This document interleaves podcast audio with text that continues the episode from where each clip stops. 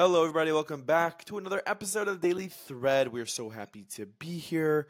Thank you for joining. And of course, a big thank you to our friends at Sensible Marketing Right. Jeremy, Ron, and Shimmy, the best people in nursing home marketing. As my father nods his head, and he just you're wondering what what is a what does a marketing company do for nursing homes, right? No, I, I told you, I know what a marketing company does nursing homes. They market nursing homes. They make sure that the residents are finding them, and and through different programs like virtual tours. Listen, they do a very good job, and that's why if you're in the nursing home field, you know about Sensible, and you need to reach out to Sensible. So that's why you should head to sensiblemarketing.com. Absolutely. Um, okay, so before we, we came on live over here, we were discussing how uh, a new poll shows that Americans do not like Donald Trump, nor do they like Joe Biden. They don't like Mhm. any of them. Um, not shocking. I think that there's been so much drama that has been so not presidential over the last few years when it comes to these uh, candidates that people are just done. They just want to move on. Well, uh, let me tell I, I have to tell you, I don't mean to promote myself, but I wrote an editorial about it, a long editorial about it this week, this morning, uh, called Thought, Thoughts on Trump. It'll start on the front page in my uh, editorial column in the this week's Five Town Jewish Times, which can be accessed, of course, physically through the newspaper or uh, online if you prefer at 5tjt.com. Not that I'm promoting it. Not that you're promoting it or anything. No, No, God that- forbid. No, that's not my that's not my kavana. That's not my intent. I'm just saying derech agav. I'm just saying by the way, just for the purposes of proper context. Psh, Uh, derech agav. Psh. I'm just I'm just telling you this. I happen to be, you know, uh, thoughts about uh, about uh, about Donald Trump. You know, he's being in, he's, he's being booked today, so to speak, in Miami. I'm talking to you from uh, Palm Beach County, not too far from Mar-a-Lago. I'm not stationed here at Mar-a-Lago, but I'm a few miles away from uh, Trump's home uh, in Palm Beach County, as I as I mentioned to you.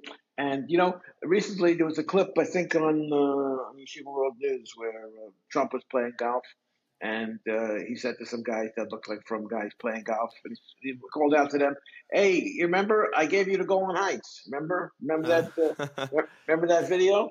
You know, he, the Golan Heights is very important. You know, but he doesn't understand how um, low on the priority it is for the Jewish. He doesn't. I'm saying after all these years, uh, including his uh, daughter's conversion to Judaism and his from uh, son-in-law Jared Kushner, he doesn't understand the dynamics of the Jewish community and how it works. It's a, it's very, it's very complex. That's just the Jewish community. Why would he? I mean, I know I know he has a from son-in-law, but he himself, for majority of his life, has been very removed from the Jewish community. There's no reason to think that he would know the intricacies of what goes on in our heads and the way we But, think. but you would think after four years of president, you'd understand and uh, surrounding himself with so many Jews and a lot of from Jews, by the way, who are in advisory capacities, he would understand that no matter what happens, even if he runs against Kamala Harris in 2024, she's going to get 70% of the vote, of the Jewish vote. You know, she may not win. She may not win the election if he's uh, if he's the candidate.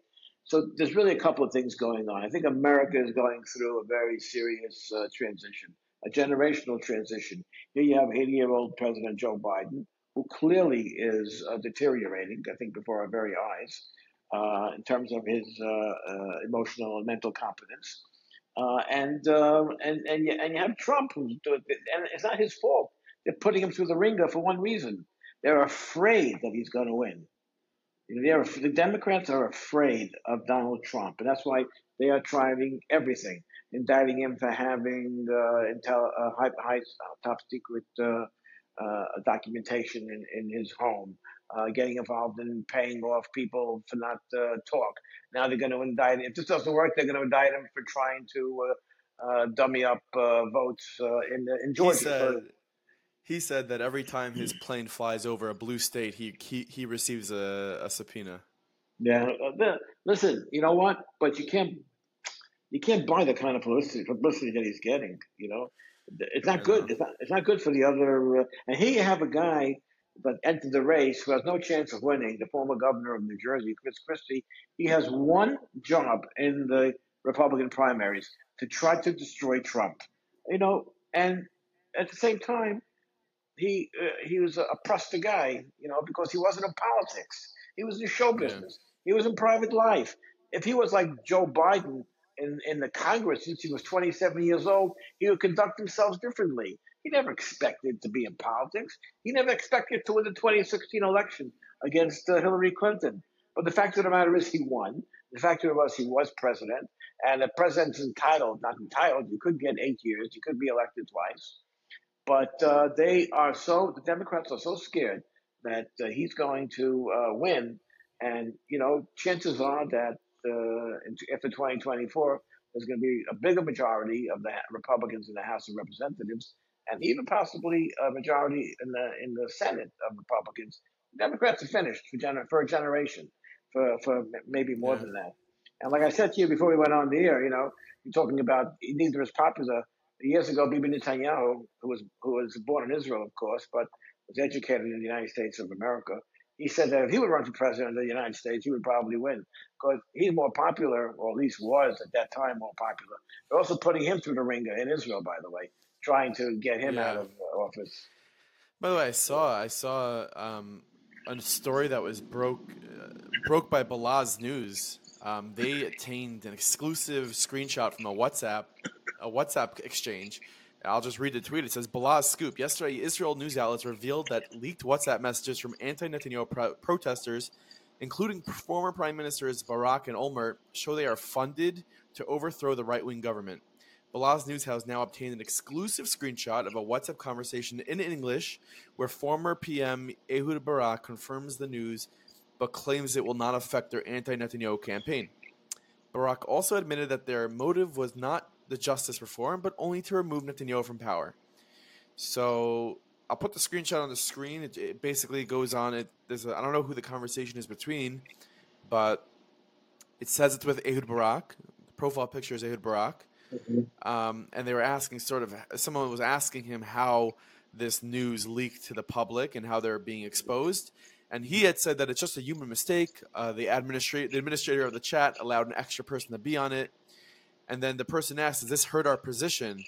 Um, that we're not focused on just overthrowing Netanyahu over judicial reform. He said no, and the person then asked again, the fact that they they see now that it's not about judicial reform, he said it doesn't matter. So their their you know their agenda is to, get Netanyahu out of power.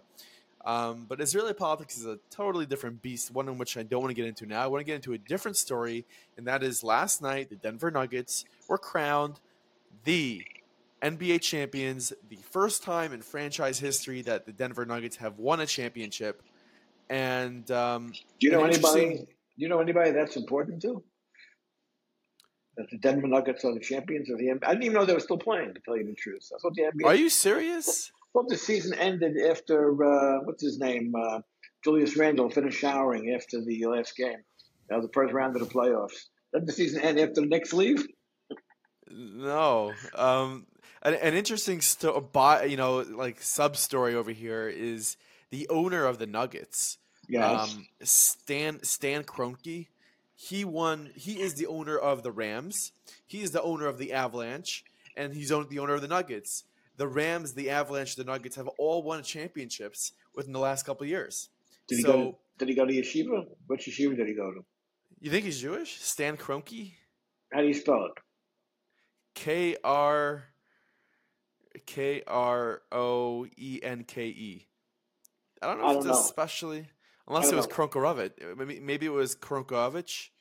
I don't know. I don't know. I thought that's maybe why you're bringing it up uh, because he went to yeshiva somewhere, you know. So, but uh, yeah. So all his teams won. You saying is that it? All of his teams won. I think Kroenke is a German is a German name. Could be. It could be. We'll have to we'll have to look it up. I'm not going to do it right now because you'll get upset at me. Oh wait, wait, wait. Aish.com. Aish.com says. Yeah. Uh, no, this is a different story. This is saying oh. that Robert Kraft is Jewish and yeah, we know and that. the and the owner of the and the owner of the Arthur Blank, Arthur Blank from the Falcons is also Jewish. We talked about okay. Robert Kraft. We talked about Robert Kraft last week. I think I mentioned I saw him by United Not Solid Dinner. Uh, he spoke there. And let me ask you a question: a guy like a guy like Robert Kraft, who knows his Haftorah by heart at this age, how come he yeah. never lived life as a as a? How come he let, never lived life as a from Jew? You know, Matthew, this is a long conversation. and I'm watching the clock, and um, I have to tell you that um, I had a guy work for me. I'm not going to say his name. He retired a couple of years ago. He was a salesman for the newspaper. He was a Reform Jew. Okay, he belonged to a Reform temple uh, in Merrick, uh, New York, uh, not not too far from the Five Towns. And you know what? He didn't see me on a higher religious level than him. He was a good Reform Jew, and that's all he ever knew his whole life. And he respected the fact that I was an Orthodox Jew. I put tefillin on with him a couple of times, but that was it. Because Reform Jews, most of them anyway, that I know, it's not it's not in their purview. It's not in their daily habit. That's not what they are taught. So they go to temple, you know, they go to services, they drive to services, uh, they sit together with their with their wives or their children or whoever, and the, and we look at it as not the proper way to do to to live Jewish law halachically. That's how we look at it. They don't they don't sit there thinking to themselves that they're violating anything. This is their way. You have to you have to open. I'm not saying you have to accept it, but I'm saying you have to open your mind and realize that it exists out there. I sat with this guy for ten years, and we you know mostly we discussed business, but sometimes when you get on you know on on a um, conversation about um, about Jewish life and Jewish law, and you know uh, you you you're not you're in my building and uh, Yochanan and Dovi are, are, in the office, and we got along great with him. We were great friends. I went to his son's wedding. He, you know what? I went to his son's wedding, and it was treif, and he ordered a kosher meal for me. I had an airline meal. I had an airline meal at the wedding. Okay. Do you, but I so uh, I, I appreciate I appreciate the the angle that you're coming at with this. So you're saying that they don't guy like Robert Kraft doesn't view himself as being any less than orthodox because he lives a conservative or reform life. He sees himself no, as he sees himself as a, as a good Jew on the level of his Jewishness. He doesn't see himself. Does he? Does he think that Orthodox Jewry is something to aspire to? That it's a higher level? Not, uh, I, I, not necessarily. He might respect it and being more uh, committed to uh, a halachic and biblical way of life that he could appreciate. You can go to you can go to a museum and see a beautiful painting that you admire, doesn't mean you're going to go home and paint the same painting. You know, you, you, you could admire it, you can respect it, and you could admire it. He doesn't see any kind of, you know, eh, let's use him as an example. We look at him that he's missing something in his life. Okay, theoretically. Okay, okay. he doesn't he doesn't see it that way. He on on the, the the Judaism that he knows, he's a good Jew. We call it a tinok shenishba. He's like he has like has like a child's comprehension of what it means to be a Yid, what it means to be a, a Jew in this world created by God. You know, so uh, he, ha- he has he respects us, and he respects the people that the Orthodox people that he surrounded himself with. Um, I don't know how he's bringing up his children. His children are adults today. I don't know what's what with his family, but it's just is he doesn't see himself as doing anything wrong. I think that's what you're driving at. There's nothing wrong. He doesn't. He doesn't. You know, we see it as as wrong. I don't want to say bad because it's not bad. Uh, we see it as wrong, but he doesn't see it that way. You have to understand that. You have to open up. You're not, you don't have to accept it now. You have to open up your mind to realize that it exists. That's the that's the that's the important thing. Very interesting. It's a, it's a good perspective. Speaking of Denver, there was unfortunately after the NBA uh, finals was over, there was ten people injured in a mass oh. shooting in Denver following the Nuggets win. Um, it says nine people, uh, ten, nine people were wounded in a mass shooting early Tuesday in Denver as fans were celebrating the Nuggets' first NBA title. A suspect was taken into custody. Imagine how many would have been shot if they lost. By the way, yeah, what was that about? What were they shooting for? I don't know. Speaking of shooting, I sent you a thing about there was shooting this morning in in the, in, in the northern Shomron. I don't know if you saw that or not. I texted. I yes. Let's bring this on. Four injured in Samaria shooting attack. Thir- uh, man, 30 years old, injured in a shooting attack in Samaria. Three others who were shot are lightly injured. IDF are searching for these shooters. An Israeli man, about 30 years old, was injured on Tuesday afternoon in a shooting attack near FS Junction in northern Samaria. The victim, uh, uh, the victim arrived independently at the Rayhan crossing. Magen David Adom and IDF medics provided him with medical treatment and evacuated him to Hillel Yaffe Medical Center. According to the reports, three other Israeli IDF soldiers suffered light injuries in the shooting and were treated by uh, Mada, Magen. The terrorists who per- the terrorists who perpetrated the attack succeeded in escaping the scene and fired an IDF vehicle, injuring the three soldiers. Um, very troubling. It just, you know, it, unfortunately, this is a consistent uh, type of thing. Um, you know, I don't think there's a, there's an answer. You know, back during the days when you were a little boy, uh, when Ariel Sharon was prime minister, there was a time when terrorism got out of hand, and he sent Israeli forces into every one of the Arab towns, okay, to to to to to uh, for security purposes and to crack down on terrorism. And you know what? George Bush was president in those days. So you, you were probably about nine or 10 years old. And George Bush warned Sharon, get your troops out of there. Because they're saying, you know, they're occupying, get, get your troops out of Arab towns. Jews don't belong in Arab towns. And Bush, it was a big contentious uh, event between Sharon and, uh, and, and George uh, W. Uh, Bush in those days. Yeah, well, it says here in the article uh, whoever made the unfortunate decision to reopen the checkpoint at the entrance to Hermesh put our residents' lives at risk. They are Z-class citizens in their in their own country. This neglect will not stop with us because the wave of terror is coming from the whole area of northern Samaria. We all pray for the healing of the wounded. The event is still in progress, but we will not let it continue. We demand answers from the government now. Stop giving us the runaround. Stop neglecting us. This well, is the Samaria Council leader. Right, Yossi um, Dagan. Yossi Dagan, I think it is. Uh, but look, you know, the, that, that leads us into this week's parasha, believe it or not. You know, Shlach, uh, Moshe Rabbeinu yeah. sent, sent the Meraglim in. What did the Meraglim say? I don't want to get too deeply into it because we're running out of time. But the Meraglim said, you know, if, if you come to a city and there's walls surrounding the city, Nafi, there's walls surrounding the city, that means the people there are weak. If there's no walls, that means they're strong because weak people have to be surrounded by high fences and high brick walls. And a lot of the settlement communities in the Shomron for many, many years, because of this reason, they don't want to be surrounded by walls. They want to have faith in Hashem, that Hashem is going to protect them. I know the mayor, uh, the former mayor of Itamar, for example. I visited him on occasion. Um, I forget his first name. His last name is Goldsmith. He's an American. He's a New Yorker moved to Eretz Yisrael, became the mayor of Itamar. It was their shita not to have a wall or a fence around the community.